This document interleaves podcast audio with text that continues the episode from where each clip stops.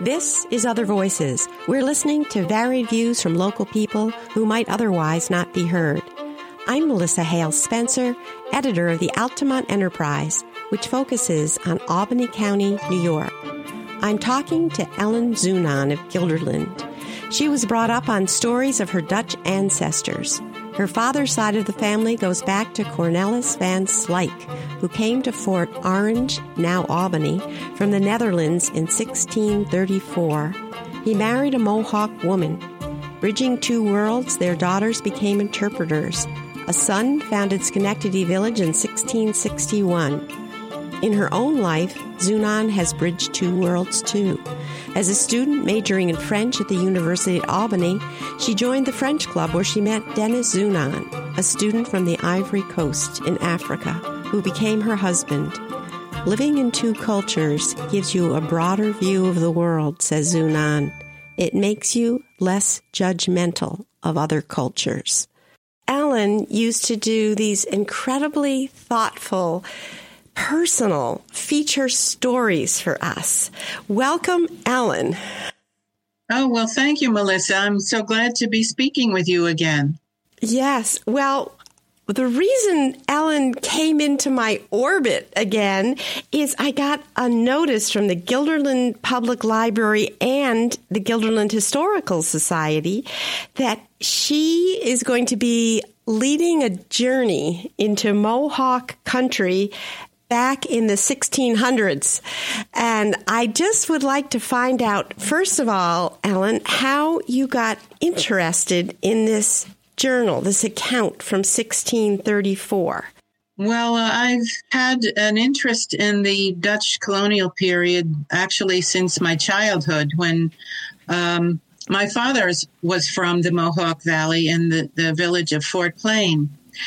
And his sisters uh, did a lot of genealogical research way back in the 1960s and traced our ancestry back to um, a Dutchman um, named Cornelis van Slyke, who arrived here in, um, in what was then New Netherland in 1634.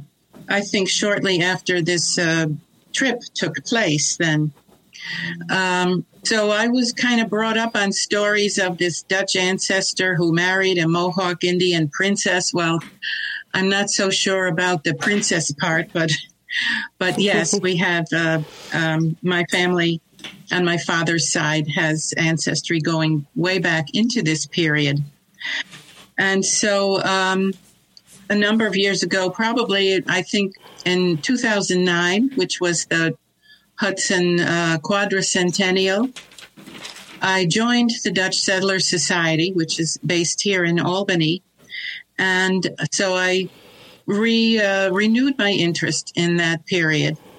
And um, now, actually, I'm also a trustee of the New Netherland Institute. So I, I keep uh, my interest in all that um, history quite active then. So, this particular story, though, it's about um, three young Dutchmen who left what was then um, Fort Orange here in the Albany area.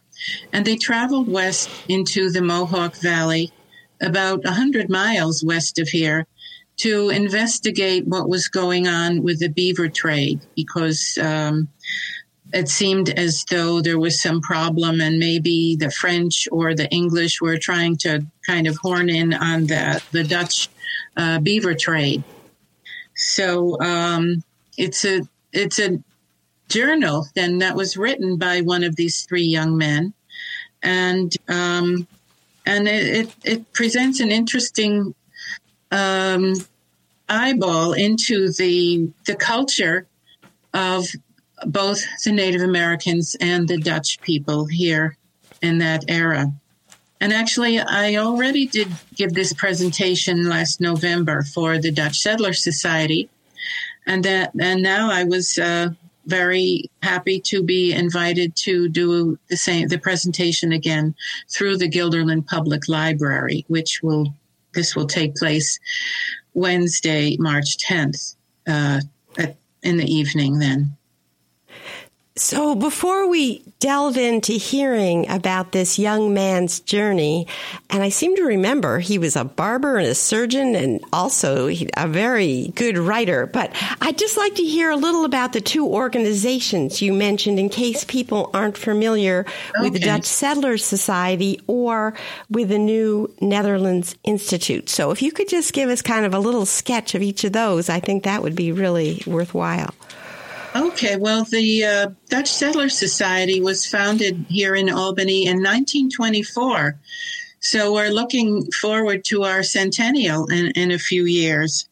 And it that was um, in the era of a re, re, renewing an interest in the Dutch colonial era. And there was uh, some kind of a celebration in Albany in 1924 about the um, the founding of uh, Beverwyck or Rensselaerswyck, uh, which it was p- called in those days when it was part of uh, New Netherland. And so uh, there were a number of people in 1924 who somehow realized that they were descendants of some of these original settlers in the Albany area. So they um, they formed this organization, which uh, a few le- years later received a Regents charter. So it is uh, considered an educational institution.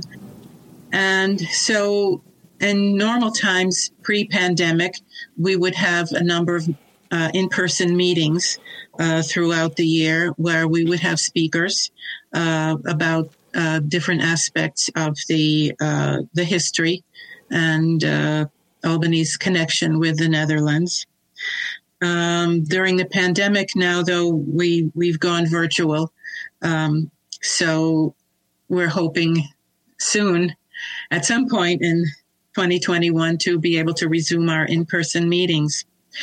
And every two years or so, we also publish, well, we call it the Dutch Settlers Society Yearbook.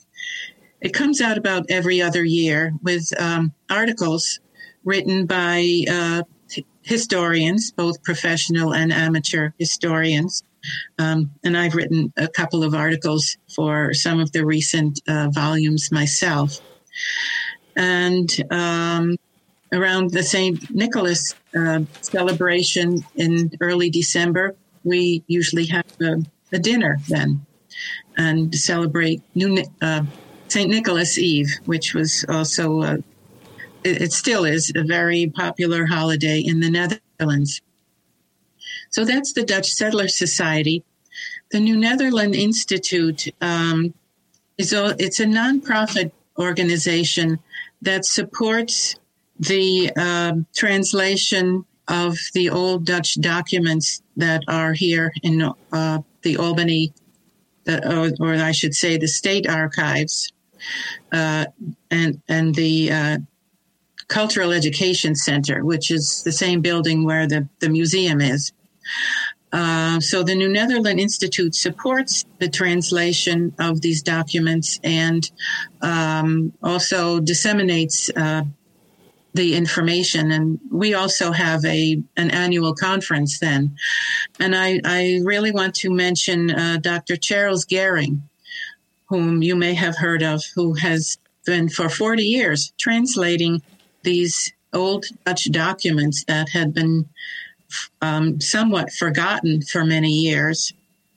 And so um, he's still working on that. And his uh, associate director, Janny Venema, a Dutch woman who worked with him for many years, has now retired and returned to the Netherlands. Um, but yeah, so yes, I did a yeah. podcast with Dr. Gehring. He's yes, amazing, I, and I, I had thought sure she, yes. I had thought she was going to be taking over his work when he, if he ever did retire. Yeah. But I didn't know she had gone back to the Netherlands. Yes, well, there's so much I learned from him, and also um, from reading Russell Shorto's book because so many of us grew up just learning about American history from the English point of view, since that's kind of what subsumed our culture and our educational system. And there was you know, this entire Dutch heritage that preceded the English that kind of except for people like you, has been lost to most of us. You know, school children learn about the pilgrims and um, this sort of um, laundered story of our country's founding rather than the earlier Dutch settlements. So I think it's wonderful that you've delved into that. And if you can just now kind of launch us onto this journey that you've become so familiar with, um, I'd love to hear about it. Um, yes, certainly. But uh, bef- before I do that, I would like to mention well, you mentioned Russell Shorto. He is still um, actually a senior historian with the uh, New Netherland Institute. And uh, yes, we have to give him credit also for his very popular book that uh, that made uh, kind of put the city at the center of the world uh, on the map, mm-hmm. so to speak. And so now there's a whole new generation of young scholars who are digging more and more into this history, and so it is it is becoming more widely known now than over the last decade or so. Okay, but to get into the uh, this journey, then also, um, well, this took place in December, December and January of 1633-34, and um, it was there were three young men who were given the assignment of investigating what was going on with the, the uh, beaver trade. And um, yes, you mentioned that one of these participants in the journey was um, considered a barber surgeon, which sounds like a very strange combination to us, but his his name was uh, Harmen van den Bogaert, and you know Bogart is is a well known name from the 20th century also, um, but well, I guess you could say, well, why barber surgeon? Well, they both used they both used uh, sharp instruments in their jobs then, and so um, it was it is kind of a uh, strange for us, but um, so these these three men they were employed by the West India Company, which had uh, founded this um, colony here in the Albany area and in the New York City area also, which was called New Amsterdam.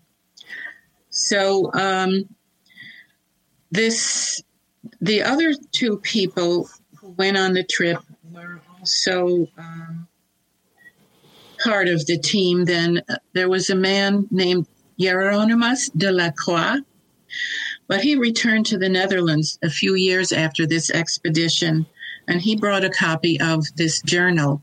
Harmen van den Bogaert was the one who wrote the journal. He brought a copy back to the Netherlands so that the West India Company um, directors could learn the story of what was going on here. And the third man was Willem Tomassen.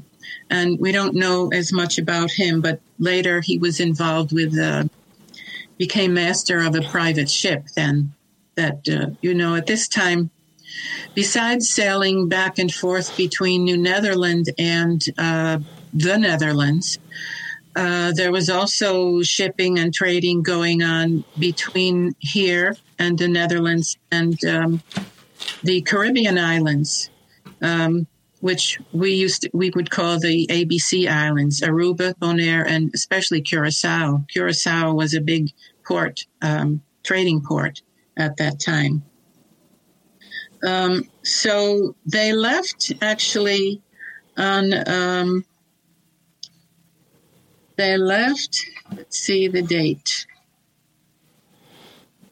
They left, oh, I have to look at my notes. Yeah, take your time. I just trying to picture what the the area was like then, just all wilderness, all um, undeveloped.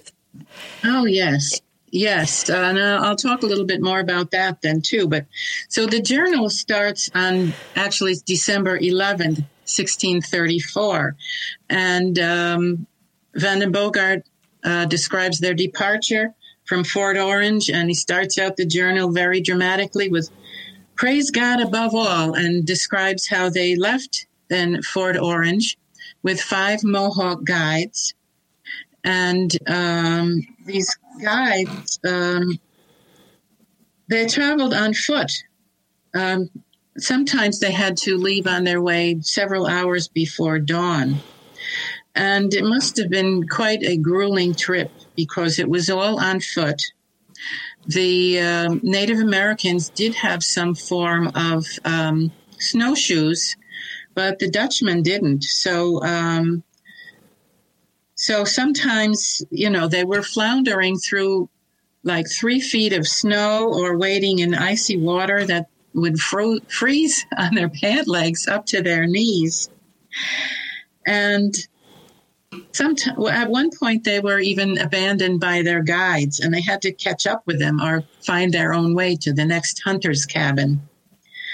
And this this era, it was called the Little Ice Age because it was even colder than we think of in these days. Our um, you know our winters in the Northeast with a lot of snow. And so when they left out, when they started out, they did take some food with them, but the Mohawks also supplied them with venison, uh, you know, deer meat and other food, especially once they had uh, consumed their bread and cheese. And at one point, even I think the the Mohawks' dogs ate some of their food, so they had to mm. they had to uh, wait until they got to the next village to get fed. Then.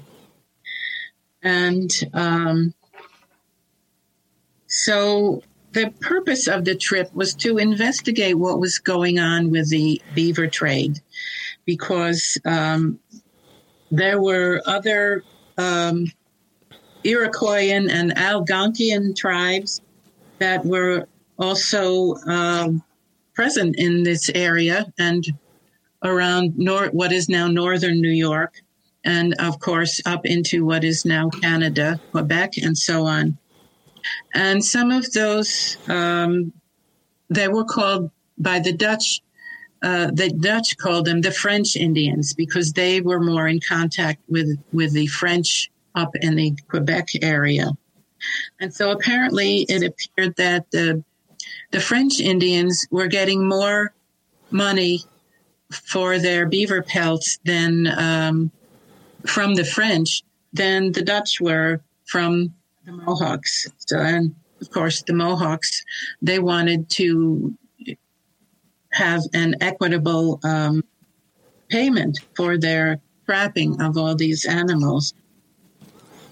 So, um, so they they did have a lot of discussions with it once when they got hundred miles west. This, that was actually into the Oneida, the uh, territory. And if you think of the Turning Stone um, Casino and the Rome Utica area, that's as far west as they ended up. And so they did uh, negotiate there, and apparently um, they they did they were able to um, reach some agreement then with, with their Iroquois hosts. Um, but and there are some a couple of instances that were kind of um, really stuck out in my mind uh, when I was reading this journal. On, on one occasion, or several occasions actually, the Dutchman, the Mohawks asked the Dutchmen to shoot off their guns, shouting something like "Ale Sarandade," which my pronunciation is probably way off, but it means fire again. So this suggests that the Iroquois had not yet acquired firearms. And other evidence in the historical record suggests that the Mohawks did not obtain guns until around 1640. So that was like eight years, six or eight years after this trip. Um, there's also an inc- incident where um, when they are in one of the, they're in the Oneida village and the Indians are having somewhat of a celebration or um, kind of a mock fight where they they do maybe their training or their skirmishes and so on. And so the Indians there, they, in the course of the negotiations, then the Indians chanted the names of the five Mohawk tribes, which were, of course, the Mohawk, Oneida, Cayuga, Seneca, and I know Onondaga. And so, um, so this, we think that this might be the, the first recorded listing reference to the Iroquois Confederacy in, in the um, European um, historical records. So that that was one interesting point. And then we mentioned earlier that um, Van den Bogaert was uh, he was a quote barber surgeon. Well, um, on Christmas Eve, actually, he visited. He was taken along to visit a sick man, along with two native shamans or healers, and they performed a healing ceremony that uh, Van den Bogaert witnessed. Um, and and in early January, at a second occasion, he witnessed a ceremony of driving an evil spirit from a sick man. So the, this episode, it, it doesn't really indicate whether the patient recovered, but this kind of proves that um, it was actually out of the three uh, travelers, it was Harmen van den Bogaert who actually wrote this journal um, because he's the one who was the surgeon, so to speak. So, and as, as far as the hospitality goes, yes, the, the travelers were generally well treated and really well fed by both their Mohawk and Oneida hosts. On one occasion, there was some friction, but it got smoothed over um, because the the Dutchmen ha- they had brought some small trading goods, and um, which the trade giving of gifts in trade was uh, considered a way to cement the agreement at the time. so it actually it's it's also an interesting to um, to talk a little bit about the foods that they were given.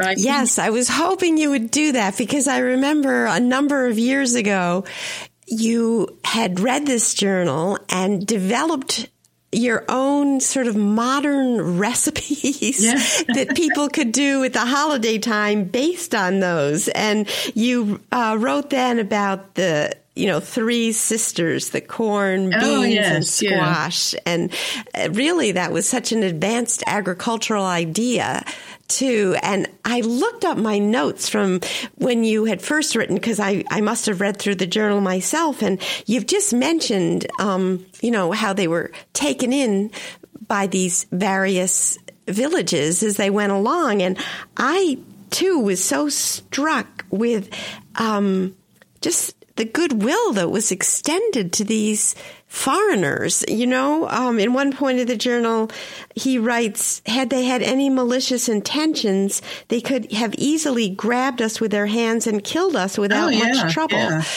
But instead, they accepted them. And that's just something, you know, especially in this era we're in now of kind of racial reckoning to, to think how these first newcomers from Europe were not hostily treated by the people that had been here all along. So, yes, so yes, the um, the when the Dutch first came, there were they were greatly outnumbered, of course, by the Native Americans, and so for the most part, they, the Dutch got along, although there were some skirmishes and more than skirmishes. There were, they called the Peach Wars, the um, Esopus Wars, and then Kieft's War. So yes, there were some wars at at uh, at certain points, but the, um, the Dutch wanted to keep a good relationship with the with the uh, indigenous people that they came into contact with because their primary purpose was trading, and you you can't be trading goods back and forth when you're fighting, obviously. So so there was, uh, for the most part, there was some goodwill then. And to, to go on to the back to the food, then yes, they were fed like a corn, corn and bean stew, which I kind of made up my own recipe for, and mm-hmm. cornbread. And sometimes they would bake beans or blueberries into or into the cornbread. The cornbread was more like steamed rather than baked at by by the um, Iroquois. And they did not have they did not um, grow wheat, so they did the, the Mohawks, uh, the other Iroquois. They they really they did like the uh, wheat bread that the Dutch had, so they would trade back and forth for that too. And of course, they would have uh, wild turkey and uh, several varieties of squash, baked squash, and salmon. There was um, Atlantic salmon, not in the Hudson River, but up in the uh, St. Lawrence River. So, and and the tributaries of the St. Lawrence River. So, so that they uh, the Iroquois had um, had access to salmon, and they would trap the salmon and dry it to so that they would have uh, some source of protein uh, during the winter. So um, the the trip then it took about um, six weeks altogether. Do you know why they headed off in December? I mean, that seems like the worst time of year to take on an expedition into the wilderness. Uh, oh, uh, you know? Yes, yeah. They, the thing, I, I know that question has been raised before, and I think that it was, that was the trapping season, I think, during the winter. I see. So huh. I, I think that's the answer to that. Yeah.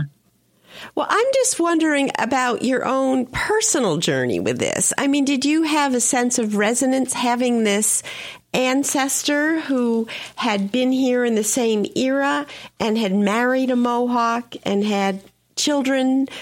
And I think I remember from something you said earlier, some two of those children became translators, right? They were like, yes, you know, a yeah. bridge, a bridge between cultures in that way. Right. I mean, I just Yes, well, I, and I've always felt a connection because um, my father, like I, maybe I mentioned, my father was from Fort Plain in the Mohawk Valley. So I, and um, now my brother and sister and I have inherited the family home there in Fort Plain. So we go there a lot, and um, and yes, the, so the original ancestor married, uh, we know pretty much um, that he married a Mohawk woman, and um, they had three or four, probably four children, I think, and two sons and two daughters are the ones that we know the most about. Well, the, the oldest son was one of the founders of the Schenectady uh, colony, the Schenectady village, then in 1661. And he and his name was uh, Jacques, Jacques Van Slyke and the two two sisters, um, Hilletie and Leah. All three of them actually they they had one foot in each culture because they probably spent their childhoods mostly in the in Canajoharie village, Mohawk village, and but they all married Dutch people then in the Schenectady area. And so, because they were bilingual and basically bicultural, um, they all did work as um, interpreters, and uh, the original settler, the original ancestor, also did that work, and he was actually kind of a diplomat too between the Dutch and the uh, the Native American tribes. Well, I'm wondering, and maybe this is too much of a leap, if this kind of played out in your own life, because from what I know of your own life, you fell in love when you were in college, you were majoring in French and went to a French club and fell in love with a man from Africa, which is, you know, the other side of the world and a, a very different culture. And you lived there, you know, raised your children on the Ivory Coast. And it seems like you know, you too are somebody that bridged cultures, you know, and had um, raised children that were just, at least I feel I know your daughter a little bit. It has such rich experience. We've done a podcast with her too. Our listeners might remember Elizabeth Zunon, who's an author and artist, children's books. And I just wonder, do you feel like that played out in your own life too? This idea of bridging two cultures? Yes, I, I think uh, it did. It did in my own life. It kind of um, struck a chord. All the, the the idea of being bilingual and bicultural, and well, um, and living in two cultures. It uh, it it really gives you a much broad, broader view of the world. I think and and maybe being less judgmental of other cultures. Yeah, my daughter is still pretty much um, bilingual, and she still remembers her her childhood in Cote d'Ivoire because she was 12 years old when we came back here. My son still understands quite a bit of French, but he can't speak it fluently anymore. Really, he was six when we six years old when we came back here, so but uh, my husband and I, we we just mix up English and French all the time at home. so when I'm lazy, if he speaks to me in French, and when if I'm lazy, I'll answer him in English. But it's it's an opportunity for me to still keep my French skills up too, though.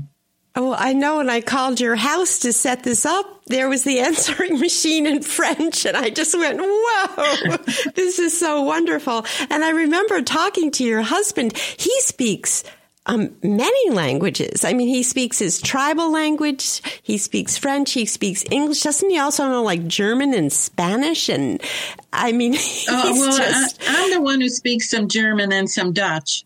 And we both oh, have wow. a smattering of Spanish. Yeah. wow. Talk about a multicultural household. That's just, that's just marvelous. Um, well, Ellen, our time is to zip by. I, do you have any closing thoughts for our listeners, either about the research that you've done or your just thoughts on life and what you've learned from this careful, careful reading of a 1600s journal? Well, um, I'm still trying to keep up my Dutch skills. And on my mother's side, uh, my, my mother's parents emigrated from the Netherlands in 1911. And so my mother kept up a correspondence with um, some of her relatives there. And um, so in my generation, we are still in touch with some of the descendants of my grandparents. And, and so one of the uh, my mother was given a, a music book, a book of Dutch songs years ago. And so there are his, some historical songs in there that I'm researching. So my, ne- my next um, research project is to link these songs that were written back in the 16, 15, and 1600s to commemorate some of the um, incidents and events in the Dutch 80 Years' War for, uh, for independence from the Spanish Habsburg Empire. And so I'm trying to learn how to play a couple of those songs on the piano. And um, and I have a record that was my mother's. That was one of uh, that has some of those songs. So maybe my next uh, presentation for the Dutch Settler Society might be something about all that the musical, the music of the history. Oh my gosh, Ellen, you are just full of surprises. There's a whole new level. Learning yourself these songs on the piano, is that what you're doing? And then trying to to extract the his the history of the war for independence from the songs. Wow. Well, years ago, my mother made me learn how to play the Dutch national anthem on the piano. So, so that when Dutch relatives came to visit, she wanted me to play that for them. So, so it's deep in you. Yes. It's part of who you are. The Dutch how could you hum it for us? I don't know the Dutch national anthem. How does how does that go? Oh no, I won't try to sing it. No. Okay. but you can play it. It's in you. It's part of who you are. And I would also like to mention um, Albany has a sister city connection with the Dutch city of Nijmegen. And um, there's a lot of history from the post World War II era when that started. So um, I don't know if you're familiar with that. Then that's something else. No, I was not familiar with that. Can you spell the name of that city just so people can grasp it and try to remember it? The sister city. Yes, it's it's Nijmegen. N I J M E G E N. And being a sister city with Albany, does that mean that there there are visits that go back and forth? Oh yes, there's, there's a, of... a, Dutch woman named Anya Anya Adriaans. She has revived this um, sister city connection um, with the Friendship Albany Nijmegen. So you can look that up then. And okay. um, it started in, in uh, 1947 when Nijmegen had been um, bombed during the, at the end of World War II. In 1947, the Dutch Settler Society and the mayor of Albany started a campaign to gather um, supplies to send to um, to Nijmegen to help them rebuild after the war. And so there was a, a shipload of uh, supplies, clothing, medicines, uh, building materials that went to from Albany to Nijmegen in 1947, and um, and so that that the Dutch Settler Society was involved in that at, at, at that time as well. Oh my, no, I hadn't even known that. I know you yourself, because you wrote about it for our paper, had visited Gelderland. That's and, right, um, yeah. Nijmegen is in the province of Gelder, Gelderland. Oh, yeah, Gelderland. Okay. Yeah. Okay. So I didn't, I knew that connection because it sounds almost like Guilderland. Well, Guilderland was named after Gelderland. Yeah. Yeah. So that connection is very close to home for our oh, listeners yeah. because many of them are from Guilderland. Right, right. Oh, Ellen, thank you so much. This has just been so informative on so many levels. Thank you.